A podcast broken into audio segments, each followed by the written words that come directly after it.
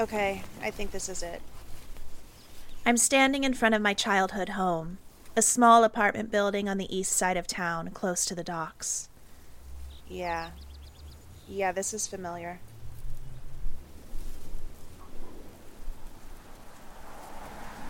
It's a warm evening in April. I haven't been back here since I was a kid, so I can't be sure, but I think the heat index seems unusually high. Certainly a sign of climate change, though I wouldn't mention that to anyone who lives here. It's not that I think the people in this town are climate change deniers, but more that they. Well, it's like the people who live here don't have time to concern themselves with the outside world. They're in their own little bubble. So there's a fence up around the property, and the building is all boarded up. It's been 28 years since I've stood on this sidewalk. 28 years since I moved out of this town to live with my aunt and uncle in Pennsylvania. 28 years since the day my mother left to go to her housekeeping job and never came home. The street is quiet, eerily quiet. We lived on what was considered the wrong side of town, but I remember there being people around. I pull out my cell phone and I look up the current population. It's difficult to find exact statistics in a quick Google search, but there are a couple of headlines that refer to the dwindling of the area's popularity in the last 20 years. Yeah, I'm I'm not going to be able to get in there. The apartment building is smaller than I remember. I guess that's how it goes when you're a kid. Everything looks bigger than it actually is. Maybe everything feels bigger too. Okay, so I'm looking at the windows to what I believe was our apartment. Um, if I remember correctly, it was the first unit facing the street, but the windows are boarded up now. I can't get close enough to be sure what's going on. Um, but you know, I think I think that's a no trespassing sign taped to the front door. If my memory serves correct, it was a one room apartment. Just one room with an area for a hot plate. And there was a communal bathroom on our floor that we shared with others. My mother slept on the couch, and I had a cot in the corner. I remember making crayon marks on the wall next to my bed.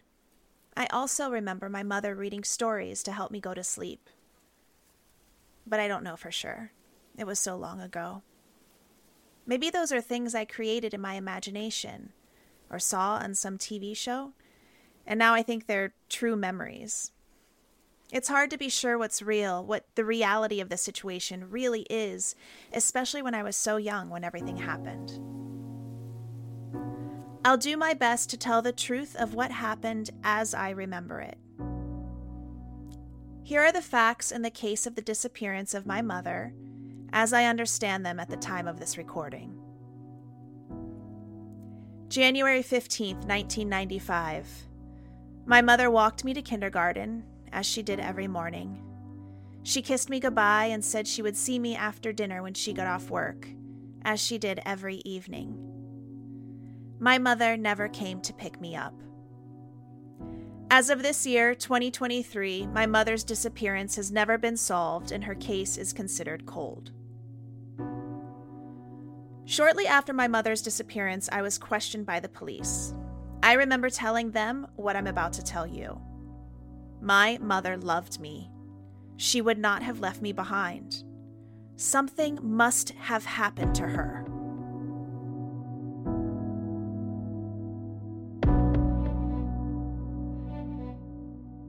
My name is Josephine Kimball. On January 15, 1995, my mother Beatrice disappeared. I was five years old. This podcast is my desperate attempt to find answers to my mother's disappearance.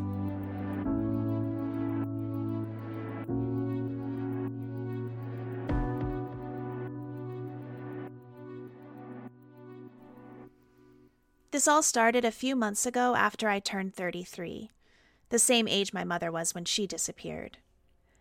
I woke up one morning and it all hit me like a ton of bricks the grief over my loss, the regret of never having known her. and I was filled with this need to find out what happened to her.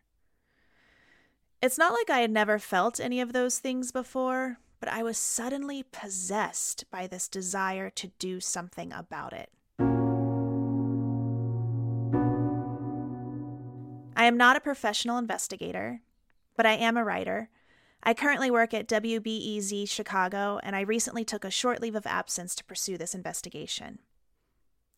I have questions that I've been afraid to find answers to for years about my mother's disappearance. My mom's brother Doug and his wife Greta raised me. Uncle Doug passed away 10 years ago, but I still have a loving relationship with my Aunt Greta. We caught up over Zoom recently so that I could ask her some questions about Beatrice, who everyone called BB. I'm not sure how much I can help. I never met BB. She was long gone by the time Doug and I got married. No, I know, but I I don't know. I thought maybe you might remember something that could help me out. I'm not really sure where to start with all of this investigation stuff. Like I mentioned, my uncle Doug was my mother's brother. They were both adopted by a couple who passed away before I was born. Doug and my mom were close until she moved away from Pennsylvania in her early 20s. Uncle Doug didn't like to talk about my mom too much, and I was so thankful that he took me in. I never wanted to make him sad about her or seem like I was ungrateful. But then he passed away before I ever took a chance to really ask him about her.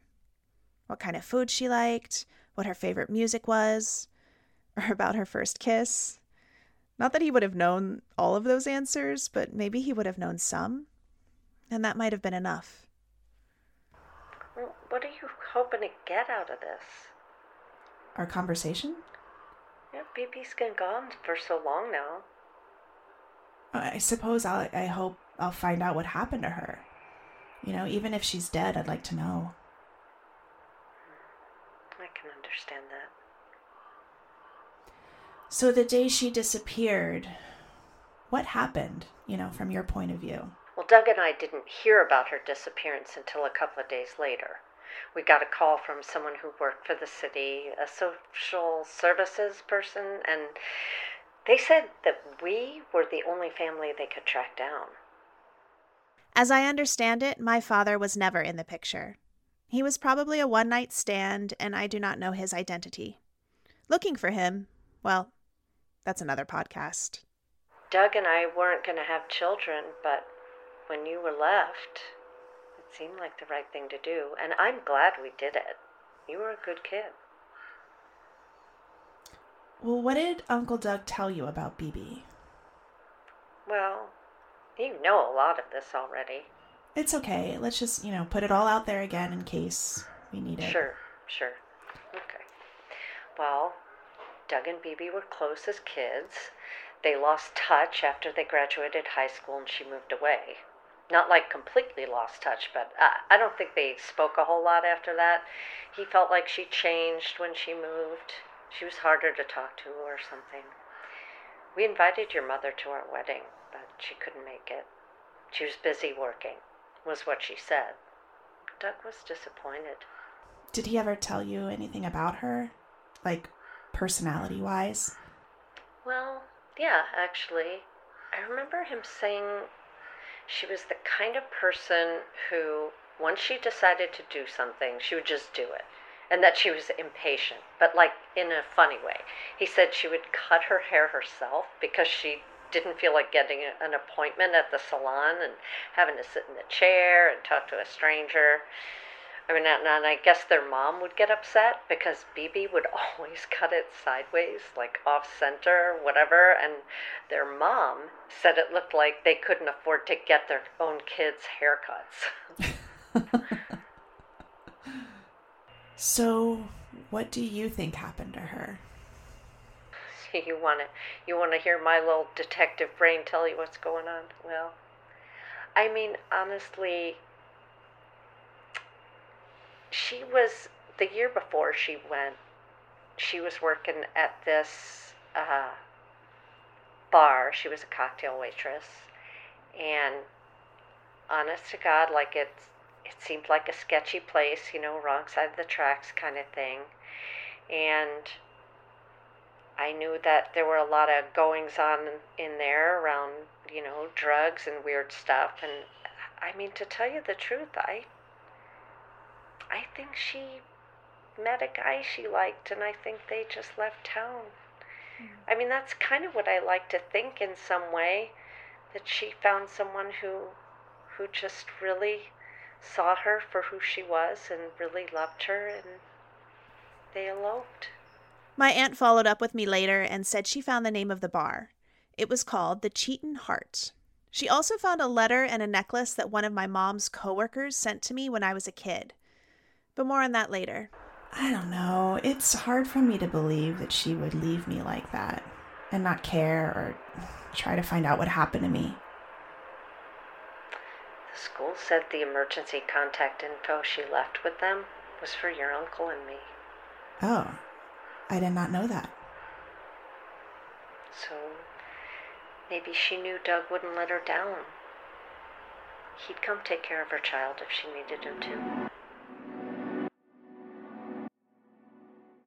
I spent a lot of time thinking about what Greta said that my mom left me behind.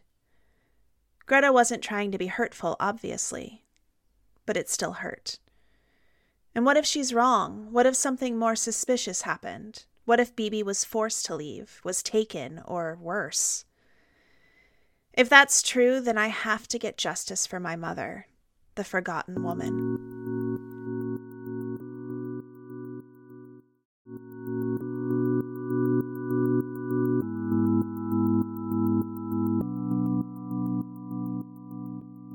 So I begin my formal investigation. I make phone calls from my one bedroom apartment in Chicago. I call various government agencies, relevant police departments, etc. Mostly, I just leave a lot of voicemails. My name is Jo Kimball. Um, I'm researching the disappearance of my mother, Beatrice Kimball, and I was hoping to locate any police reports or missing person files you may still have available. If you could give me a call back at. But these government jobs, they don't pay well. I know, I've had some myself. So when I do get return calls, it's from exhausted employees who can't seem to locate any information to help my investigation. It appears my mother's case has been lost in the chasm of bureaucracy. I start to realize it's better to have boots on the ground in my hometown, where she went missing. My boots. So I pack my Honda Civic's trunk with a couple bags, take a leave of absence from work, and I call my boyfriend Dev from the road. Dev and I have been together for about six months. Things started out great. We were head over heels for each other. But lately, the relationship has been a bit more strained. Probably because I've been distracted by the investigation into my mother's disappearance. I feel like what I'm saying the wrong thing all the time. Well, look, I just have a lot on my mind, you know, and it's hard, and I, I'm not great at expressing, you know, everything that's going on, and I, I'm sorry. no, no, don't don't apologize. You you've always wanted to do this. So the good thing is you're doing it. Yeah. I, Yeah. I assume you have a plan. What so what are you going to do when you get there? Um, I I think I'm gonna go to our old apartment. Um, Great. I, yeah, I I don't know if I'm sure other people are living there, but maybe just seeing it will jog something in my memory, and I don't know. I'm Oh, I you- guess that's where I start. That's my Postmates. oh okay, yeah, no, that's fine. Call me when you get there. Okay. Okay, Hey. yeah, cool. I want you to be safe. I will be. I'll be safe. Okay. Love you. Back to me standing in front of the building my mother and I lived in together. It's all boarded up, and I'm out of sorts, talking to myself on my microphone on this strangely quiet street. Okay, so I'm recording uh, in front of the building, and you know, I was hoping I could get into the apartment that we used to live in. Maybe find some clues or jog my memory. I don't know, to remember something that could be helpful. I guess like they would on a TV show. This is so dumb. We had neighbors though. I remember lots of people around. lots of neighbors in the hallways. I don't know if I could just find like one or two of them, ask some questions, maybe. Maybe they remember something that would help. Okay, so I'm just going to put this on hold for now. If this was a TV show, I'd scale the fence and break in. But this is not a TV show. And I am not going to get arrested my first night back in town. After I zoomed with Aunt Greta, she sent me a note with a necklace, a crucifix that I had received when I was a kid from a woman named Lori who worked with BB at the Cheatin Heart. I knew about the necklace. My aunt and uncle didn't keep it from me or anything. But what eight year old wants to wear a crucifix around their neck? My aunt put it in a drawer for me, and honestly, I kind of forgot it existed. The note was pretty straightforward Dear Jo, I'm an old friend of your ma's from Cheatin Heart. BB gave me this necklace before she went missing. I don't have much use for it, so I thought I'd send it along. Hope you like it. Lori. I yelped the Cheatin Heart, and amazingly, it's still there. I called, and even more amazingly, Lori's still there too. She bartends there now. So, this is the next step in my investigation. Go talk to my mom's old friend. Hey, what can I get for you? Oh, hi. Um, actually, I. Are you Lori by any chance? Yeah, I'm Lori. Hey, Lori. Um, my name is Jo Kimball. Hi, Jo. Nice to meet you. Thanks. Um, my mom was BB Kimball. She used to work here a few Oh, years back. yeah. Yeah. Yeah. BB. Yeah. Um, I'm sorry to just like surprise you like this, but I I came into town today to um, basically I'm I'm investigating the disappearance of my mom, and I just w- wondered if you had a few minutes for some questions about my mom. Yeah, I'm so sorry about about BB. Um, you know what? I'm about to take a break. Why don't you come on the back patio and meet me? And, and can I get you something to drink? Oh, that'd be great. Thanks. Yeah, I'll take like a lager. All right, I'll bring it out to you, hon. Thank you. All right. I explained to Lori the circumstances of my trip home. How my aunt reminded me that Lori was a friend of my mom's. Maybe her only friend, considering nobody else ever reached out after BB disappeared. Lori looks different than I expected. Younger. If my math's correct, Lori would be in her early 50s by now, but she could easily pass for 35. She has a warm smile and kind eyes. She's friendly, more friendly than she needs to be to a strange woman who shows up at her work to talk to her about someone she knew decades ago. I appreciate her time, and she let me record our conversation. I guess if we could just kind of start from the beginning, maybe like how you met my mom, and Yeah, I mean, we, we used to work at this, we used to work here together, actually. yeah, Yeah, we were pretty young, and I, I mean, you were so young at the time, but sometimes she would have help looking after you, and we'd stay and have a couple drinks after the shift, and Oh, really? yeah, So she was like a drinker. yeah, we, she was fun. We had a really good time. She was fun. Oh, yeah, that's cool. yeah, Oh, that's good. Yeah. that's yeah. You nice. kind of look like her, actually. Really? I'm sure you've heard that from your aunt and uncle. Uh, a little bit. Yeah. That's really nice. Thanks for saying that. So you worked here together, and you became friends. And so, what have you been doing for the past, I don't know, 25 years? Well, I worked at some other places besides here. Since then, I I waited tables at the Penthouse Grill and I hosted at Chez, Chez Rouge. Oh, okay. Um, but I came back here about 10 years ago. Everybody likes a female bartender. It's somewhere around this point in the conversation that I became very nervous. Not because I was afraid she wouldn't continue talking to me, but because I was afraid she would. This is the only other person I've ever spoken to, besides my aunt and uncle, who knew my mother. What if Lori confirmed my aunt's suspicions? What if my mother did just go off and leave me behind? At that time, I never for one minute believed that your mom had left. Really? No way. Your mom was doing really well at that time. Um, for the first time since she moved to town, she got this great housekeeping job for this really nice family, and it was paying really good money. she could only ever get sub shifts cocktailing here, so it was paycheck to paycheck. But once she got that job for Dr. Evans, her mom was making really good money. Her her boss's name was Dr. Evans. Yes, Dr. Evans, Marlena Evans. Marlena. Yes. She's kind of like a big deal in town. Everyone loves her. America's sweetheart, blah, blah, blah. So does Marlena still live in town? Oh, yeah. Oh, okay. And your mom told me she paid her really well. And after she started working for Dr. Evans, Bibi put in an application for a new apartment. Oh. So she was getting ready to move somewhere really nice. That's why I don't think she would have left. And she never would have left you. That's what I think too. I don't remember her being dismissive. I the memories that I do have are very like warm and loving. No, it, so why do you think she gave you this crucifix? I don't know.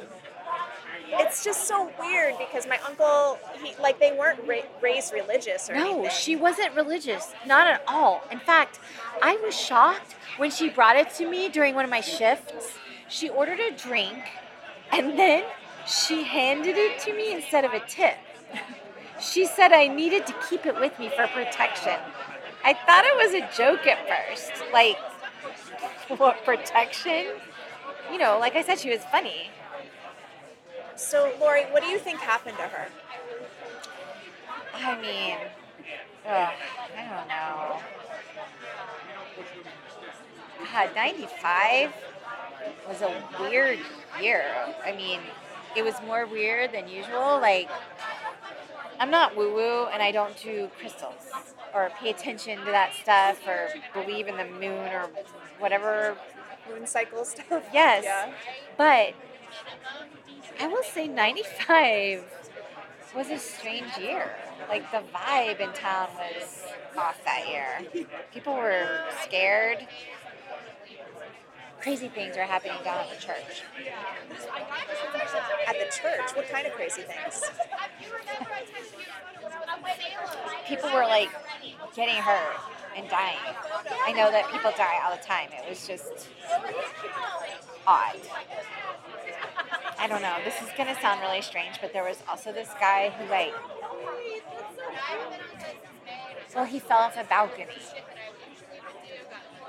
And then we found out later or the word on the street was that he was pushed. And the strange thing was it was like in the same building where your mom worked. Is there anything else you remember about that? Honestly, I feel like I'm gossiping right now because I didn't witness it myself. I mean, I just heard like rumors because they were flying all over town. Like I said, that year was really strange. Okay. Well, it's like, can you? I, I I know these are rumors, but like, can you give me any more? You know what? I feel like I'm just like now I'm spinning my wheels and I don't have any more information that's factual. And honestly, I need to get back to work because my break ended about five minutes ago. Oh, but okay. Okay. yeah, but your your mom was. I really liked BB. Well, hey, thank you so much. Um, can I get your number in case I have some more? Yeah, questions? sure. Here, put it in my phone, and Oh, if I think of anything else, I'll, I'll let you know. Okay. Thanks, Lori. Right. I head back to my motel room and I stay up late trying to piece together the things Lori told me. The most solid piece of information is that I now have the name of the woman who employed my mom at the time of her disappearance Marlena Evans. I know I'll have to reach out to her, but I'm going to wait a little bit longer until I feel more comfortable interviewing people. I really cannot emphasize how much I am not an investigator. I do not like putting myself out there for rejection, and I do not enjoy meeting new people. I studied creative writing in college because it was one of the few majors that didn't require group projects. So, reaching out to strangers makes me very nervous. I say this because the more I talk to people as I'm investigating this case, the more I realize I need to be quicker on my feet. I need to ask the questions I really want to ask and not worry about what people think of me or of BB. Sometimes you got to ask hard questions to get real answers.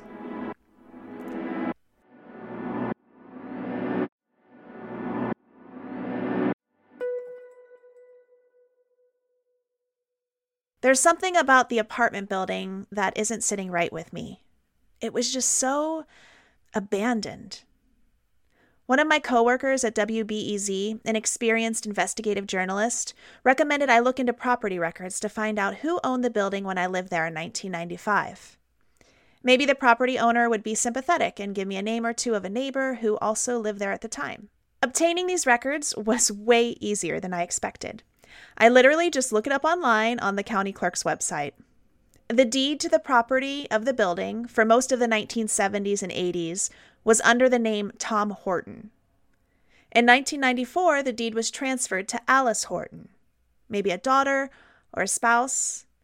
The building remained under Alice Horton's name until December of 2007 when it was transferred to Michael Horton. Again, likely a family member. The records stopped there. So I Google Michael Horton. There are a lot of Michael Hortons out there. But I did find one who used to live in town, Dr. Mike Horton. He currently lives in New York City and works out of one of the city hospitals there. Feeling very smug and delighted by my online sleuthing, I give Dr. Horton a call at his office. Uh, this is Mike Horton. Hi, Dr. Horton. Um, my name is Jo Kimball. I, well, I'm calling because I used to live in one of your family's apartment buildings in Salem. Uh, over on Spring Street? Yes, exactly. And, I, I- well, I was just over there. Uh, The building, it's all boarded up. My family hasn't owned any property there in years. Uh, we sold it all off when my grandmother passed away about uh, 15 years ago. Oh, okay, but you you did own the property in 1995, right? Yeah, that timing would make sense. Uh, I'm sorry, what is all this about exactly? Well, um I'm actually investigating the disappearance of my mother. She went missing in 1995. Oh. Uh, and what was her name? Uh, Beatrice Kimball, um, but uh, everybody called her BB. Beatrice Kimball. It uh, doesn't ring a bell. Okay, yeah. Uh, Sorry to bother you. I I knew it was a long shot. I asked, I I wasn't sure you could even help me at all, but you know I thought I'd give it a try. I'm sorry about that. Well, thanks anyways. Um, and uh, have a good. What did your mother do for a living? I mean, Salem is a small town. Maybe I can help point you in a different direction. Oh, great. Yeah. Um, well, she was a cocktail waitress for a few years at the Cheatin Heart. Um, but at the time of her disappearance, she was actually a housekeeper and she was working for Dr. Marlena Evans. Marlena? Oh, you know Dr. Evans. What year did you say your mother went missing? 1995. And she was working for Marlena in 1995. Yes.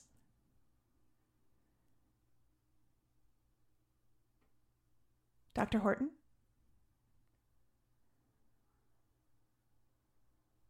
Are you still there? I, I, I don't know how much I can say about any of this. About any of what?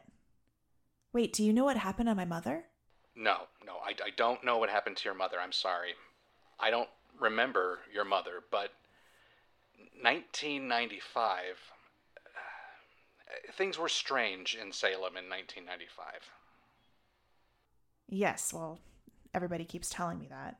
Yeah, I mean, I guess things are always strange in Salem, but 1995 was somehow uh, stranger. Marlena was acting um, off, and, and we weren't sure what was wrong. With Dr. Evans. Yeah, and then we discovered. What? What did you discover? I, I really can't talk about this. Mar- Marlena's a close friend of mine, and, and she was my patient. Dr. Horton, I have spent the last 28 years of my life wondering what happened to my mother. Please, if there's anything that you can tell me, please help me. Do you know anything about demonic possession? What? No, I don't know anything about demonic possession. I can't break doctor patient confidentiality, but go to the police station. Look up case files from 1995. Look for anything that has to do with possessions. I- Good luck. Good luck.